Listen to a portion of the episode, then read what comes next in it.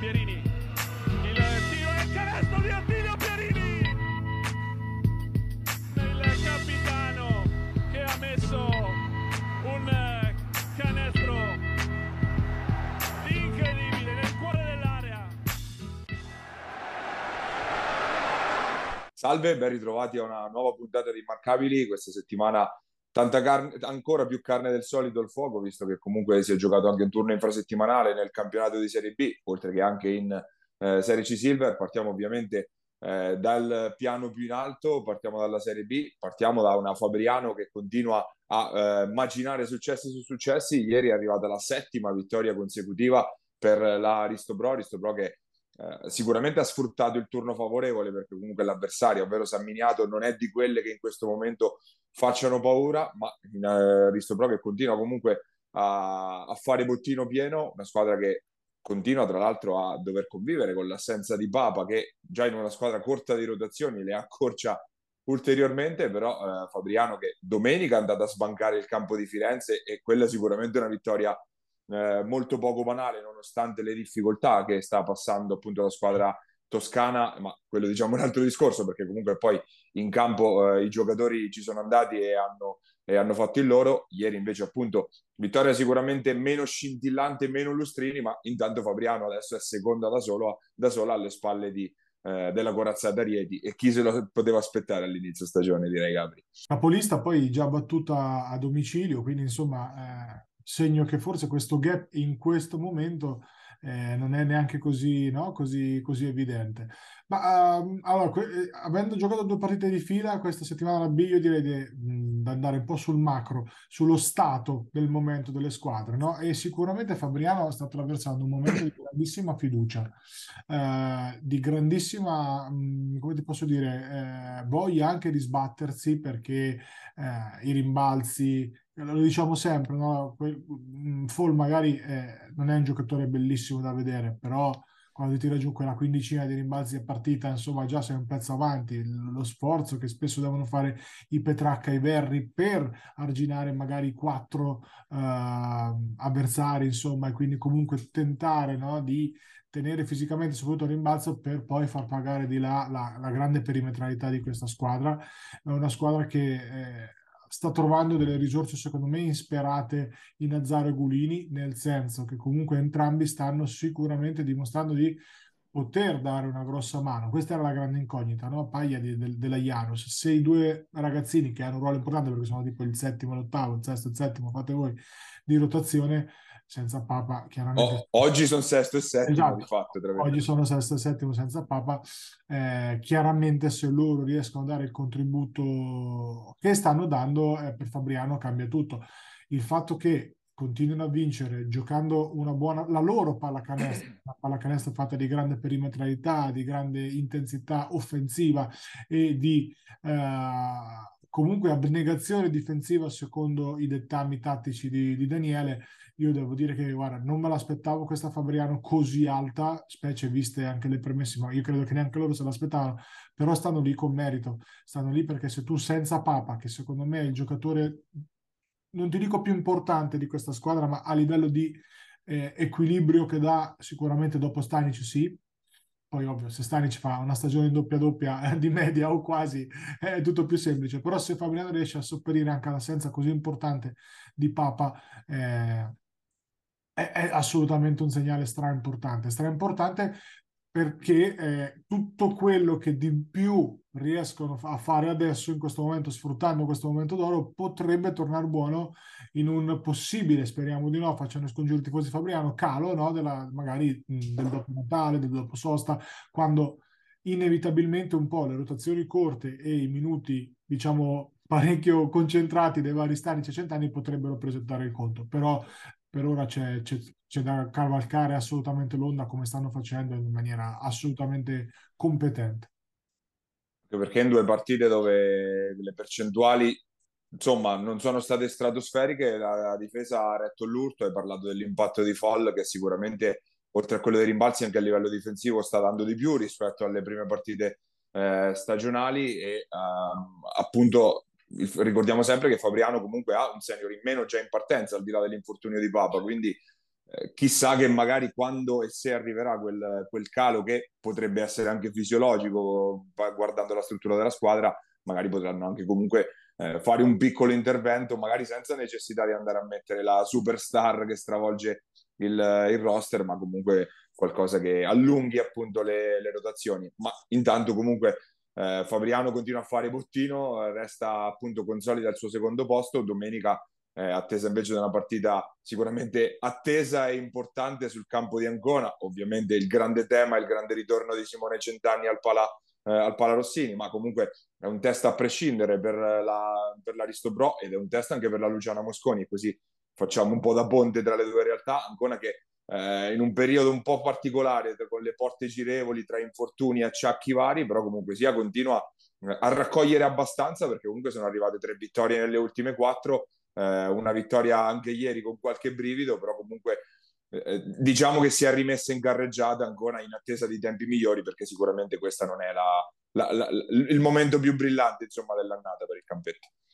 È assolutamente così, nel senso che um, gli infortuni sono tanti, ancora domenica scorsa era una Santi che Ciribeni, Ciribeni è rientrato e ha dato secondo me il, il là, pur essendo a mezzo servizio evidentemente ha dato comunque il là uh, con un paio di giocate importanti alla, diciamo, il, cane, il, canestro che l'ha chiusa anche nel finale. Il canestro che l'ha chiusa, ma proprio si è visto l'impatto emotivo nel secondo quarto che ha dato il suo ingresso, secondo me veramente, ho detto anche la settimana scorsa, eh, il, il leader di questa squadra con Lollo Panzini, ma lui proprio da eh, in questo momento storico della stagione è imprescindibile no? per, per, per, Ancona. Come sta diventando imprescindibile finalmente, ne siamo molto contenti, Bedin che è tornato a prestazioni assolutamente di livello. Ieri ha fatto anche un paio di canestri un po' sbasso di pregevole fattura, non, non scontati, eh, sta andando bene a rimbalzo, riesce a stare lontano dai falli e lasciami dire, Paia quell'Ambrosin su cui io personalmente avevo scommesso un pochettino all'inizio dell'anno che come possibile eh, giocatore rivelazione si sta rivelando assolutamente un, un lungo di, di, livello, insomma la, la, partita sia l'ultima che quella, che quella di domenica scorsa, insomma sia ieri che domenica scorsa, due partite di assoluta solidità sia attacco che difesa, eh, anche comunque discretamente affidabile al tiro, cosa che eh, non è sempre così scontata, insomma per, per lungo di quelle di quelle caratteristiche e poi eh, anche Yannick Giombini è tornato un pochettino ai suoi livelli attacco-difesa eh, pur, mh, mm, come ti posso dire, non abusando del tiro a tre punti l'anno scorso faceva solo quello. Quest'anno mi sembra che anche provando ad attaccare un po' il ferro a provare a fare qualcosa di diverso e, è molto importante, segnale molto importante eh, che tanti giocatori sono andati in doppia cifra ieri sera, pur ecco, non essendo in un momento stratosferico della stagione dal punto di vista delle percentuali di tiro a tre punti, perché Carnovali sta un pochettino sparacchiando. Eh, Lollo è tornato dopo le medie straordinarie che ha tenuto per la prima parte, vabbè, dai 5-6 da tre punti, 5-7, è tornato un pochettino a normalizzare no? le, sue, sue percentuali e quindi eh, con percentuali normali eh, questa Ancona comunque ha portato via delle partite importanti, anche se dal punto di vista difensivo secondo me i miglioramenti da fare sono tanti, si sono ricominciati un pochettino a vedere le, le varie difese eh, miste, insomma, zona, uomo, eccetera, eccetera, però manca quell'aggressività quasi feroce che aveva la squadra l'anno scorso in difesa, insomma è una squadra che ancora concede tanto, però finché l'attacco regge, finché comunque sia riescono a sopperire gli infortuni, eh, va tutto bene. Fammi dare una nota di merito anche a Piccionne, eh, 2005, eh, se non sbaglio, classe 2005 o 2006, boh, probabilmente 2005, eh, de- della Stamura che eh, playmaker di quasi un metro e due metri, quasi due metri, sa un metro e 92, 93, che è entrato in campo con personalità, ha giocato minuti importanti, non ha sporcato il foglio, ha anche fatto un po' canestro e questo insomma è un, un, buon, un buon segnale. Pesa soprattutto l'assenza di Touré perché comunque Panzini veramente all'estremo in queste ultime partite. Se non sbaglio, ieri 38-39 minuti in campo, è uscito veramente a prendere una bottiglietta d'acqua ed è rientrato fondamentalmente già un paio di partite anche con 40 minuti pieni. Quindi è chiaro che quella è l'altra sfida per, per la Luciana Mosconi, ma appunto con il rientro di Touré quella cosa si dovrebbe un po', eh, un po' sistemare. Ancona che però va incontro a una parte finale del girone d'andata che sarà abbastanza complicata perché a parte eh, appunto la sfida di, di, domenica con Fabriano, vado a memoria, le partite successive dovre, dovrebbero essere Firenze, Iesi, Faenza, quindi comunque tante sfide delicate che possono un po' o riportare su o tenere laggiù invece la, eh, il campetto. Eh, ieri sera invece è stata, è stata, la serata appunto del, del, derby a Senigallia tra la Golden Gas e la General Contractor Iesi, ne è uscita vincitrice la eh, Iesi in una partita in realtà non, emozio- non eccezionale insomma per quanto a contenuti tecnici Iesi che curiosamente dopo, dopo aver perso 69 a 79 con Rieti ha vinto 69 a 79 con, con Senigallia. Iesi ha messo in campo sicuramente la qualità maggiore che ha nel, nel, complesso in una partita appunto non indimenticabile. E Senigallia soprattutto è vero che arriva soltanto alla seconda sconfitta consecutiva però ne, ne parlavamo anche nelle scorse settimane sicuramente non scintillante in questo periodo la Golden Gas no No, no, paga, è un momento così, chiaramente tutto aggravato dall'assenza di Pozzetti, non ieri, ieri ha giocato anche lui secondo me un po' mezzo servizio nella, nella trasferta precedente eh, e chiaramente insomma, un giocatore determinante eh, per questa squadra, quindi eh, momento anche fisico, forse, forse un, pochettino, un pochettino di calo.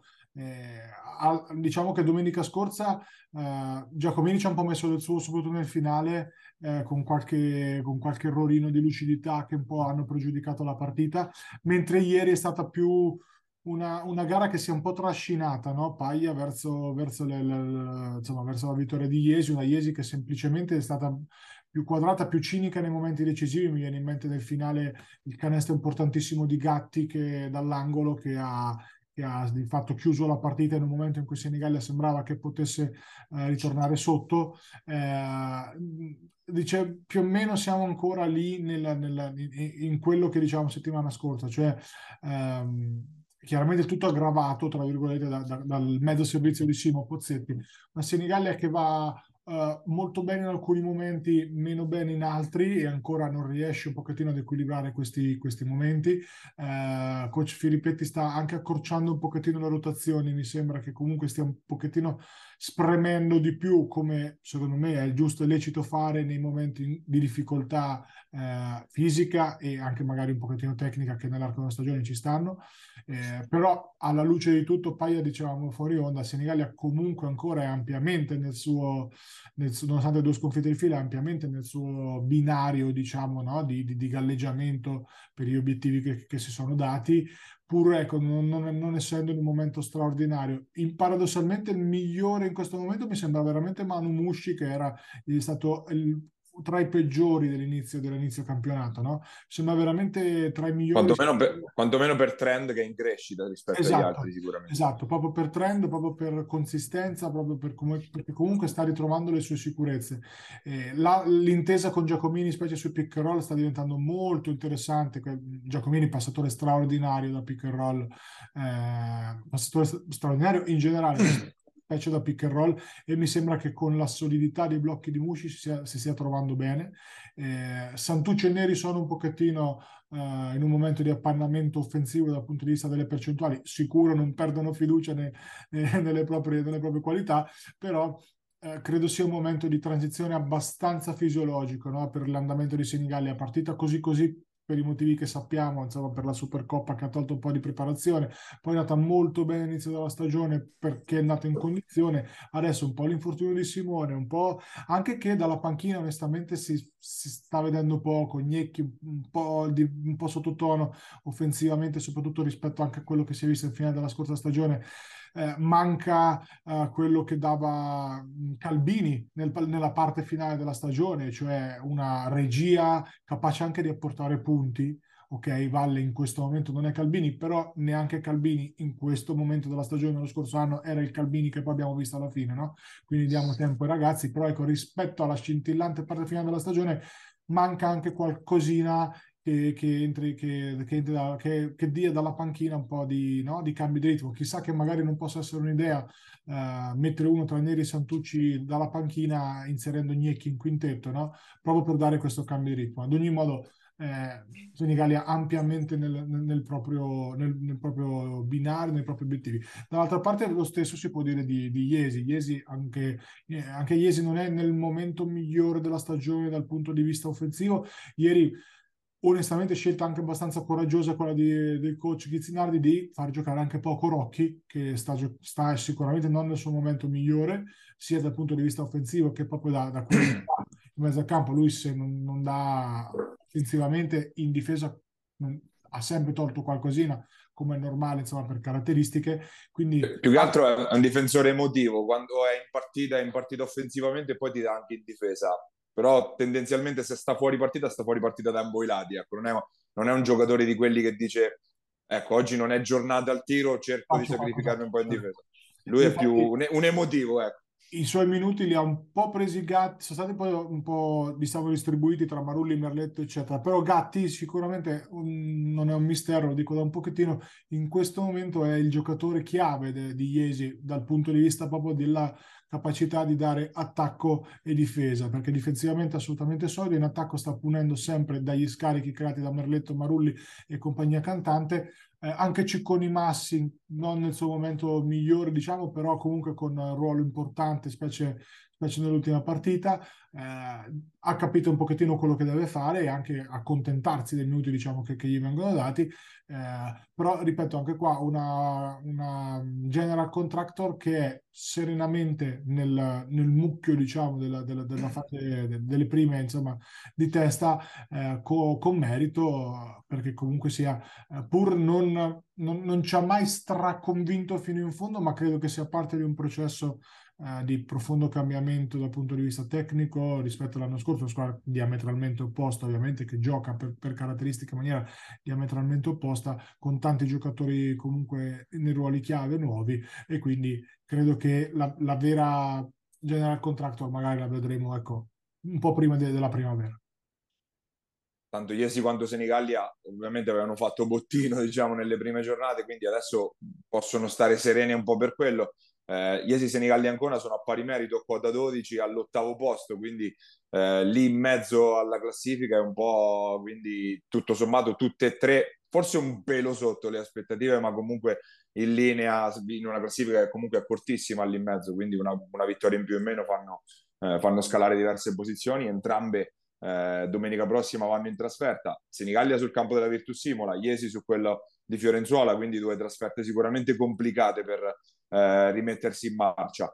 Eh, per chiudere il quadro sulla Serie B, ieri non, non andava in campo la Leima Matelica che recupererà la partita, eh, tra l'altro delicatissima, contro i Tigers Cervia il 22 dicembre, ma eh, che appunto reduce da una, dalla decima sconfitta su dieci partite e questa particolarmente dolorosa perché era quella un po' segnata col circoletto rosso sul calendario, quella contro Empoli, partita eh, sfuggita di mano nel terzo quarto, in quella squadra è finita a meno 18, poi la, rifond- la eh, tentativo di rimonta affannoso nel finale che si è fermato sul meno 4, Matelica che conferma un po' tutti i problemi di inizio stagione e che tra l'altro domenica è attesa da un'altra partita chiave perché eh, a Castelraimondo arriva l'Andrea Costa Imola che oggi è la dodicesima, che sarebbe quindi la squadra sulla quale fare la corsa e che è a sei punti, diciamo. Non è una distanza oggi enorme, perdendo però si va a meno 8 e con lo scontro diretto contro che diventa, diventa una cosa abbastanza più grave. Ecco. Guarda, la, la, stagione di Matterica all'8 dicembre sembra già un po' segnata dal punto di vista, perlomeno per quelli che erano gli obiettivi, secondo me un pochettino ambiziosi che si erano posti all'inizio dell'anno, cioè provare a, a, a competere per restare nella, B, nella B, B1, prossima B1, no? Una, una squadra che non ha cambiato marcia cambiando allenatore, o meglio, la scossa c'è stata per qualche minuto, per modo di dire, ma segno evidente che probabilmente il problema non fosse principalmente quello, ma probabilmente che sia necessario un piccolo restyling della, de, della squadra, come diciamo sempre, sacrificare magari un paio di giocatori per mettere dentro uno vero, nel senso uno con leadership, con, con qualità, possibilmente negli esterni, potrebbe essere, potrebbe essere la, la mossa, la mossa da fare, no? Tanti giocatori simili, abituati ad avere ruoli da uh, comprimari, da rotazione in squadre, diciamo, di, di buon livello, manca quel, quel giocatore a cui affidare semplicemente le chiavi de, della squadra. Eh, Costrullo chiaramente non è che abbia potuto fare miracoli con un calendario così ristretto e quindi con poco tempo anche per magari no, per, per inserire dei concetti nuovi. Eh, di solito è la pausa di Natale che serve per, per fare questo tipo di, di cambi radicali per una squadra che secondo me ha bisogno di una scossa nel roster proprio per dare anche un segnale ai giocatori che bisogna cambiare rotte, che come giustamente ha detto la società dal punto di vista, proprio pubblicamente con un comunicato, nulla deve rimanere intentato, quindi cambio del, del, dell'allenatore sofferto per i motivi che sappiamo e che mh, diciamo toglie un alibi a, alla squadra stessa qualora eh, ci fosse stato bisogno. Adesso mh, se ci dovesse essere ci sarà sicuramente un, inter- un intervento sul mercato. Ecco, speriamo che sia risolutivo perché vedere, al di là che non ci sono retrocessioni, che poi in realtà ci sono, perché tra B1 e B2 l'anno prossimo ci sarà un discreto, secondo me, abisso a livello di, uh, proprio di campionato, uh, questa società comunque che ha così tanto lottato per, per arrivare in, in B, uh, merita di, ecco, perlomeno di fare una figura migliore, perché la partita contro Empoli è stata oggettivamente brutta, sottotono, eh, abbastanza inguardabile per la piattezza no? con cui la squadra, diciamo, è subito alla prima difficoltà è andata sotto con l'idrante, nonostante un pubblico che comunque continua ad essere abbastanza entusiasta e questo è un grandissimo merito della piazza. Eh, vediamo, arriveranno tempi migliori. Eh sì, però bisogna iniziare a fare punti, appunto dicevamo, domenica la partita con eh, con l'Andrea Costa Imola in casa, poi finale primo, pre-natalizio, diciamo, con trasferta a Iesi e trasferta a Cervia, bisogna tirar fuori, io direi, almeno quattro punti su, eh, su tre partite per eh, ancora tenere la porta aperta, insomma, a quel dodicesimo posto che adesso obiettivamente è l'obiettivo che si deve tenere, tenere a mente, insomma, per, eh, per il, sul breve, insomma. Eh, noi chiudiamo la nostra lunga parentesi dedicata alla Serie B e passiamo al nostro ospite della settimana, col quale invece facciamo un salto in Serie A2 questa settimana ed è un giocatore però marchigianissimo, il lungo della eh, Fortitudo Bologna, Simone Barbante. Andiamo ad ascoltarlo.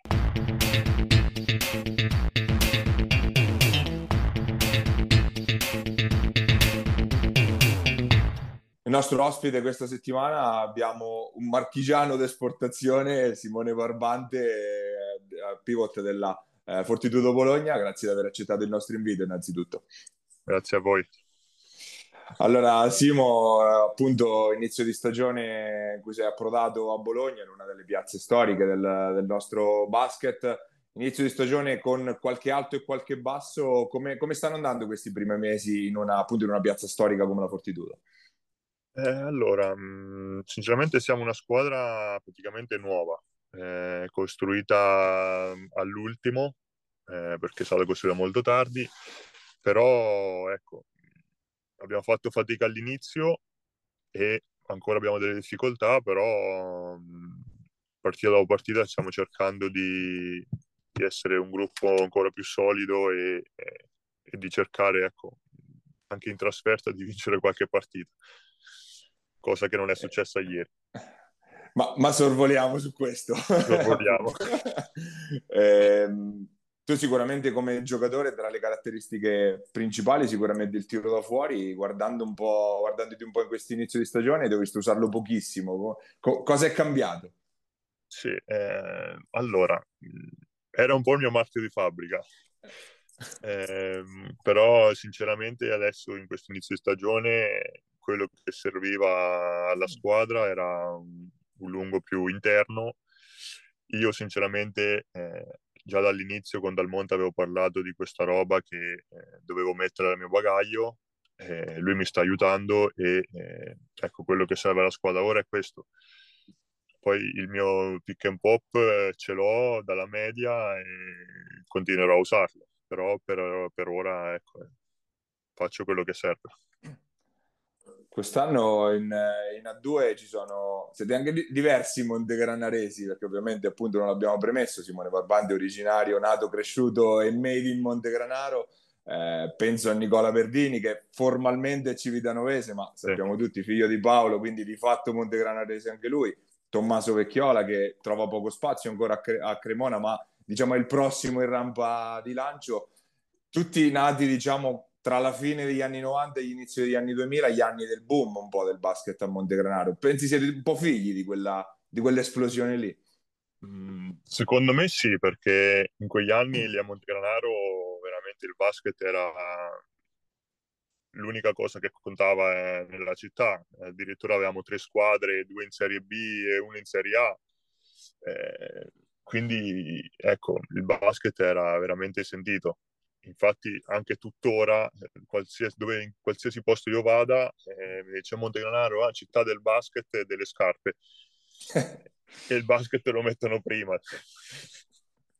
Con le scarpe non è che si andava male, quindi... sì, eh, sì, esatto.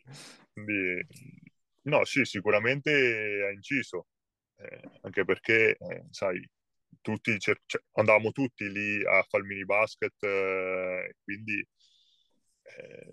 è una roba che ci ha appassionato un po' tutti il legame con la Sudor, appunto, che è forte ovviamente. Oggi c'è anche tuo fratello che comunque eh, sta cercando di trovarsi spazio lì in Serie C Gold. Stai seguendo un po' le, le vicissitudini di Montegranario e della Sudor, appunto? Sì, sì, sì, sì, no, quando posso che giocano di sabato qualche partita me la vedo. Eh, però ecco, non, non seguo proprio ecco, non sono all'interno dei, dei meccanismi. Sono... Ecco. Esatto, esatto. Gab- Gabri. Ma io ti faccio la, la, più banale delle domande fan service. Quanto sposta giocare al Paladozza realmente per un giocatore di, uh, che, che, gioca alla Fortitudo? Cioè, quanto sposta emotivamente? Bah, ehm, per me moltissimo, cioè proprio è una roba fuori dalla normale. Cioè, la prima partita che abbiamo fatto al Paladozza eh, ho avuto i brividi dall'inizio, da quando siamo, siamo entrati a far l'urlo fino alla fine dove abbiamo salutato i tifosi. E sinceramente, cioè, un palazzetto così che anche nei momenti difficili ti dà una carica assurda è, è importantissimo. E poi cioè, penso che non, non esiste in nessun'altra parte d'Italia una roba del genere porta realmente dei punti in più, insomma, sostanzialmente. Sì, sì, sì, sì, sì, sì, sì, sì anche perché dopo quando sei punto a punto e hai 4.000 persone che ti fischiano per l'altra squadra è difficile segnare. Senti, un po' Paia l'ha, insomma, l'ha accennato, andamento un po' così, forse leggermente al di sotto, ma neanche troppo secondo me alla fine delle, delle aspettative. Eh, che aria si respira in città, c'è supporto, c'è, c'è ancora serenità. Eh, che obiettivi vi siete dati magari in generale all'inizio dell'anno, insomma? Eh, guarda, all'inizio dell'anno non, non c'erano obiettivi eh, importanti come la promozione, ecco. Eh, naturalmente cioè, nessuno gioca per perdere, ecco, quindi eh, se arriva è meglio. Mm, sicuramente i playoff ehm, e poi credo, ecco, come dicevo, se arriva la promozione, bene però non c'è insomma quella pressione che comunque in una piazza come no, no, no, no, no, no, no, assolutamente.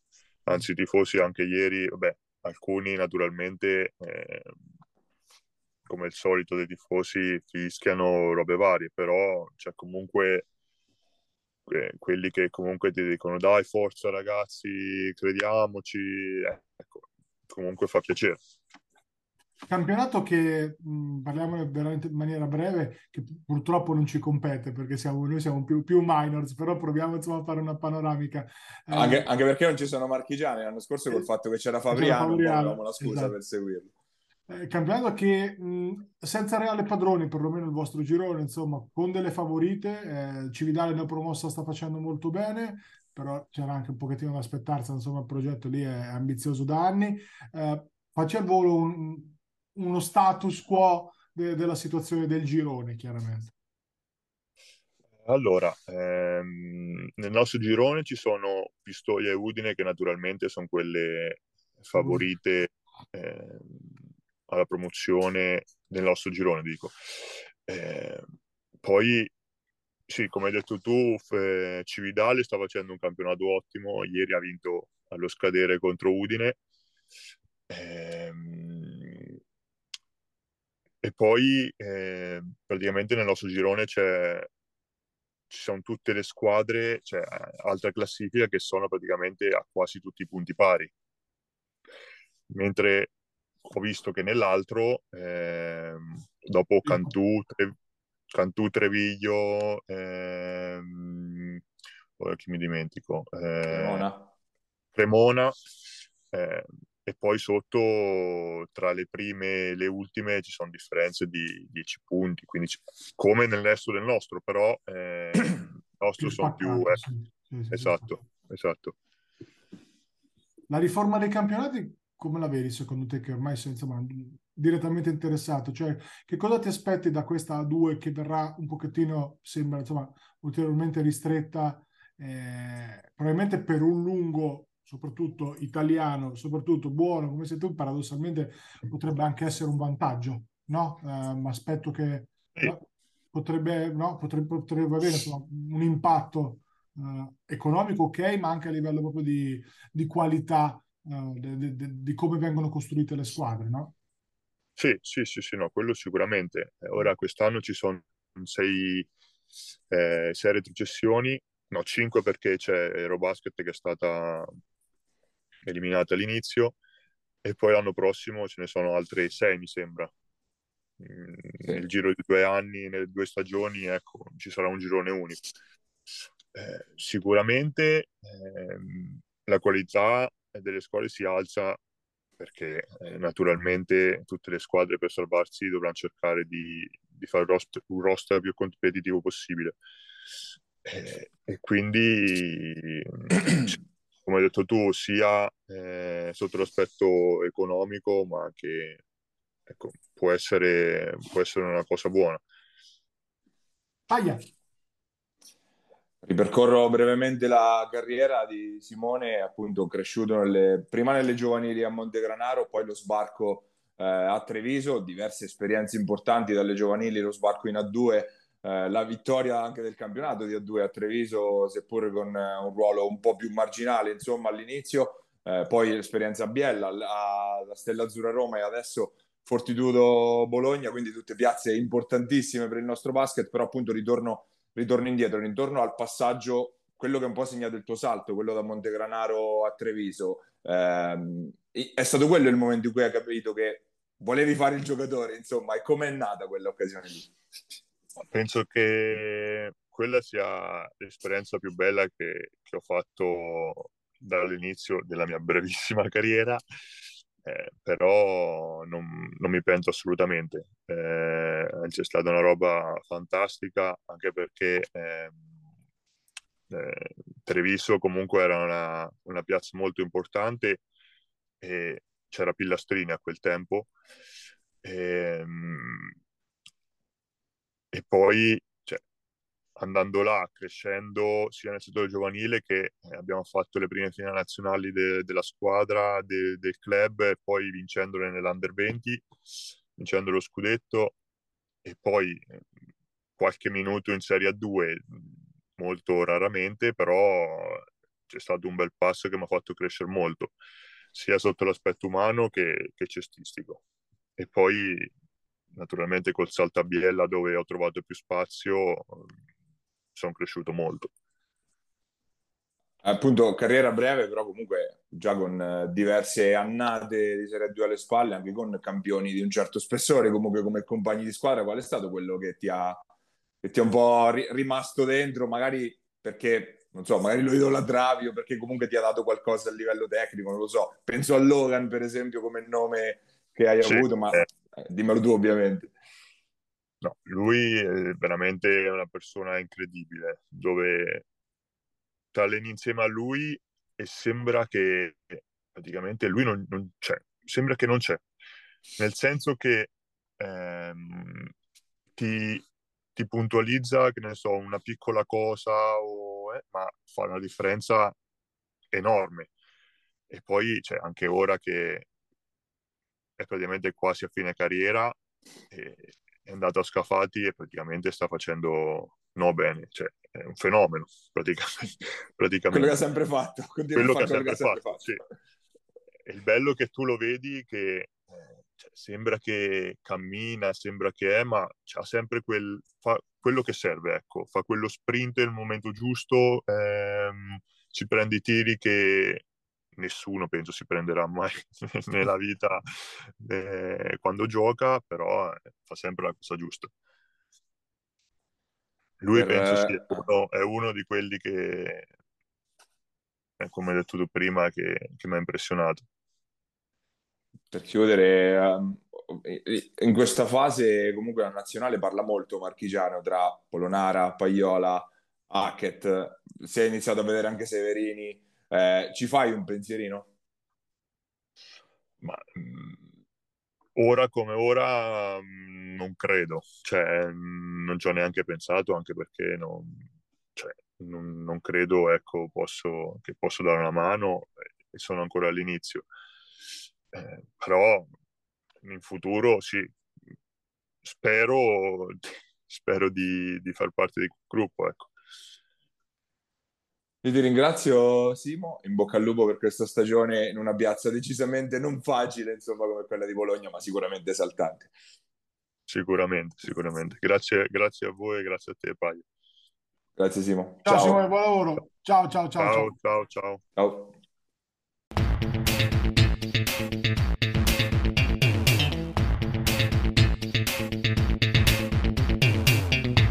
Ed era Simone Barbanti al nostro microfono, pivot della eh, Fortitudo Bologna. Dalla 2 scendiamo negli inferi, direi, in Serie C Gold. Eh, Serie C Gold che come sempre invece continua a dare eh, sorprese ogni fine settimana. Scorso, lo scorso weekend ha visto ritornare in vetta solitaria la Virtus Civitanova che ha fatto sostanzialmente il suo sul campo della, eh, della Taurus Iesimo. Taurus peraltro anche menomata dalle, dalle assenze, che quindi ha retto eh, per una decina di minuti o poco più, ma la vera sorpresa è arrivata a Porto Sant'Elpidio perché eh, i biancoazzurri hanno fatto il, penso il più clamoroso colpo dall'inizio della stagione perché parliamo di una squadra che sicuramente fino ad ora aveva più che deluso e che è andata invece a, a tirar fuori il colpaccio nella partita contro il Bramante Pesaro, battendo appunto un Bramante che invece era reduce dalla vittoria casalinga contro Civitanova e che invece è ribiombata in quelle insicurezze che aveva invece testimoniato nella doppia sconfitta contro Foligno e Montemarciano, un cammino anche un po' rapsodico quello dell'ultimo mese del, del Bramante. Che il Bramante avesse segnato col circoletto rosso la partita contro Civitanova era evidente per come hanno approcciato, per, per l'intensità che ci hanno messo e per il merito con cui l'hanno vinta. Chissà se c'è stato un calo nervoso dopo, dopo quella vittoria lì, perché a distanza di due, tre, due giorni, tre giorni, quelli che sono, sembravano i cugini veramente de, della Bramante che onestamente aveva fatto puttino pieno con merito co- contro l'attuale capolista eh, e quindi mh, chissà se è un calo nervoso, un calo eh, fisico, forse anche di aver giocato tre partite in sette giorni, non lo so, so che comunque Porto Sant'Elpidio ne ha approfittato con Boffini che sembra mh, tornato sui suoi standard eh, dopo la, diciamo, l'avvicendamento in panchina e, e sappiamo quanto insomma Porto Sant'Elpidio sia eh, dipendente giustamente da, da Boffini. Eh, è una vittoria assolutamente roboante, il risultato uh, strano, tra virgolette, della, della, settimana, a dimostrazione che questo campionato sarà stracombattuto fino alla fine perché se guardi la classifica Civitanova 18 e poi a 16 ce ne sono 27 praticamente di squadre, un gruppone gigantesco, i valori stanno venendo fuori che erano un po' quelli che avevamo pronunciato insomma all'inizio stagione, Pisaurum che non perde da ormai sette partite di fila se non sbaglio, ho trovato una quadra... 6 o 6 o 7 non mi ricordo l'avevo detto, ci avrei scommesso quello che volevate, che Pisaurum era, era una delle, delle, squadre da battere di, di, di altissima classifica, eh, giocando anche una buona pallacanestro offensiva, sempre trascinata eh, da, da, dalla costante Bini e da Clementi che ogni tanto fa queste prestazioni da, da, scorer, da scorer puro e quindi interessante anche la, la, la, insomma, l'accoppiamento che ci sarà la settimana prossima proprio tra Pisaurum e Civitanova Baia Flaminia, perché insomma, parte finale del calendario per noi non semplicissima. Eh sì, eh, tra le altre appunto ne approfitto per tornare sull'Attila che comunque sfrutta il turno favorevole battendo San Benedetto che quindi riaggancia il Bramante che appunto invece è scivolato indietro, il Pisaurum che eh, continua il suo momento positivo e poi va il Diceppo che zitta zitta, piano piano continua la sua risalita e batte invece una squadra che è all'opposto, non dico in caduta libera, ma sicuramente in frenata, quella Sudor Montegranaro che era stata così scintillante tra eh, diciamo ottobre la prima parte di novembre che ora sta un po' prestando il fianco, insomma. Sì, Montegranaro aveva overperformato nel, nell'inizio del campionato, cioè una squadra che onestamente andava ai 100 all'ora con 100 punti in mano eh, tutte le domeniche. Adesso si sta un pochettino anche qua normalizzando no? la, la, la, le percentuali del tiro a tre punti, che sono chiaramente quelle che fanno la differenza per, per la Sutor, e specie in campi come quello di Valdiceppo, anche qua avevamo detto dal primo giorno, diffidate dalla partenza rilento di Valdiceppo perché squadra vera, forte e che arriverà, infatti è arrivata molto serenamente. Eh, ecco, appunto dicevo, la Sutor in, in, calo, probabilmente anche un calo di forma, un calo di, di condizione, con, con, Lupetti rientrato, ma anche qua a mezzo servizio, il Lupo è determinante per questa squadra, con uh, Falzon che è tornato a fare, a fare, i suoi punti, ma con una mole di tiri forse anche esagerata rispetto a, a, alle proprie, ai propri migliori interessi, a quelli della squadra, quindi ci sta, anche qua, ripeto, la Sutor stessa aveva fatto diciamo troppo bene all'inizio e ora si sta un pochettino eh, appunto armonizzando in quello che è la sua, la sua, classifica, insomma, niente di che resta una stagione più che, più che positiva assolutamente. Altra vittoria importante è quella di Montemarciano che ha fatto il suo in casa e ecco, ha definitivamente sganciato le ultime quattro che, insomma, salvo cambiamenti di mercato importanti saranno un pochettino queste, insomma, ecco. Tra, tra l'altro notiziola di mercato da Montemarciano è usci- è uscito, anzi credo sia stato ufficializzato la notizia di Edoardo Centanni che è appunto eh, in cerca di maggior spazio in una squadra che comunque a prescindere dai risultati è veramente lunghissima e tra l'altro anche i cinesi se non sbaglio alla fine sì, dovrebbe sì, aver lasciato, lasciato, la squadra quindi alla fine si è andato un po' asciugando il roster di, di Montemarciano che ha riagganciato comunque il treno delle, delle squadre che lottano per un piazzamento. E ha un finale di, di, di, calendario abbastanza agevole, insomma può fare veramente anche 4-4 abbastanza serenamente.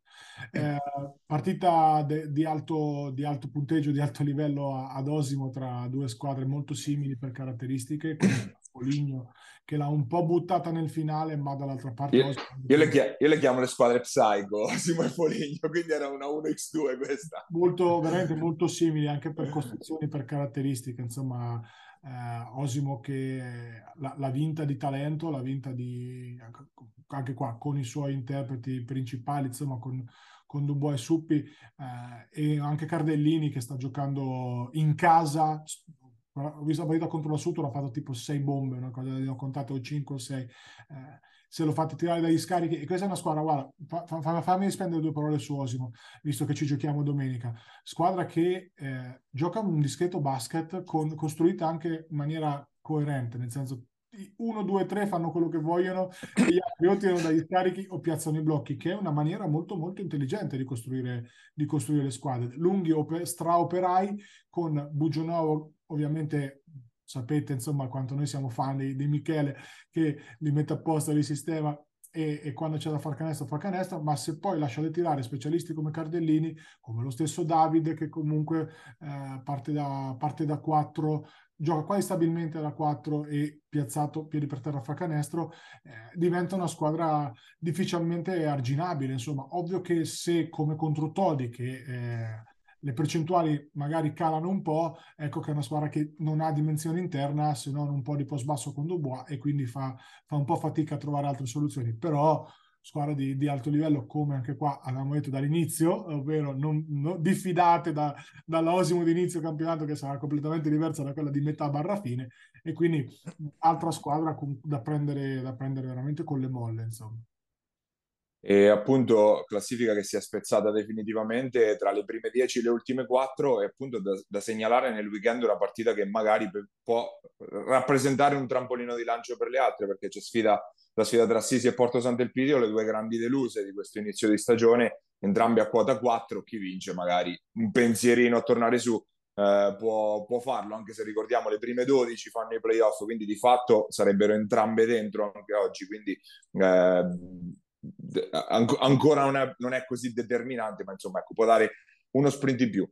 Eh, scendendo in C-Silver invece appunto c'è stato anche il turno infrasettimanale nella, eh, nella serata di ieri, peraltro si completerà eh, stasera con eh, Tolentino Perugia. Eh, continua un po' a zoppicare Recanati ed è quella la, eh, la notizia sicuramente principale del campionato, la sconfitta di domenica scorsa. Poi ieri sera invece rimonta pazzesca da meno 20, Recanati nel secondo tempo trascinata da Chiorri e Andreani, si è rimessa in carreggiata battendo la Virtus Porto San Giorgio, la Virtus Porto San Giorgio nel quale eh, ha esordito invece Adem Katakovic che è arrivato da Montegranaro e che ha fatto discretamente bene nelle prime, nelle prime uscite, può essere sicuramente un aiuto importante per cercare appunto quella caccia al settimo posto, al settimo piazzamento che vale comunque la permanenza in Serie C. Tra le altre, ovviamente, continua a viaggiare a Loreto Pesaro, che va come un treno, anche a Gualdo, vittoria netta, lasciando a 45 punti una squadra che è potenza di fuoco a livello offensivo, ne ha sicuramente tantissimo.